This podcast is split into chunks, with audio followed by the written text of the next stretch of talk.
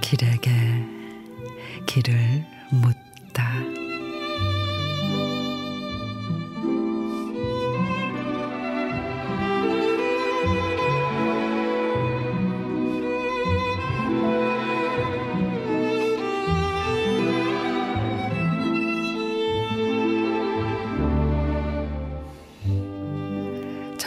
가볍게 나는 하루살이에게도 삶의 무게는 있어 마른 수풀 향기 속으로 툭 튀어오르는 메뚜기에게도 삶의 속도는 있어 코스모스 한 송이가 허리를 휘청하며 온몸으로 그 무게와 속도를 받아낸다.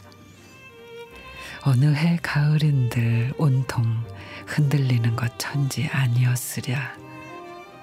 바람에 불려가는 저 잎새 끝에도 온기는 남아 있어.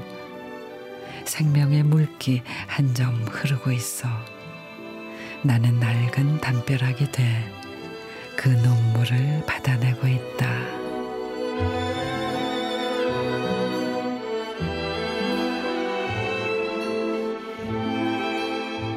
나희덕신에 흔들리는 것들 하찮아 보이는 생명이라 할지라도 각각 나름의 삶의 무게가 있을 겁니다. 불어오는 바람에 휘청거리면서도 제자리를 지키는 생명들처럼 함부로 쓰러지지 않았으면 해요. 스스로를 지켜낼 수 있는 단단한 심지를 지닌 우리이니까.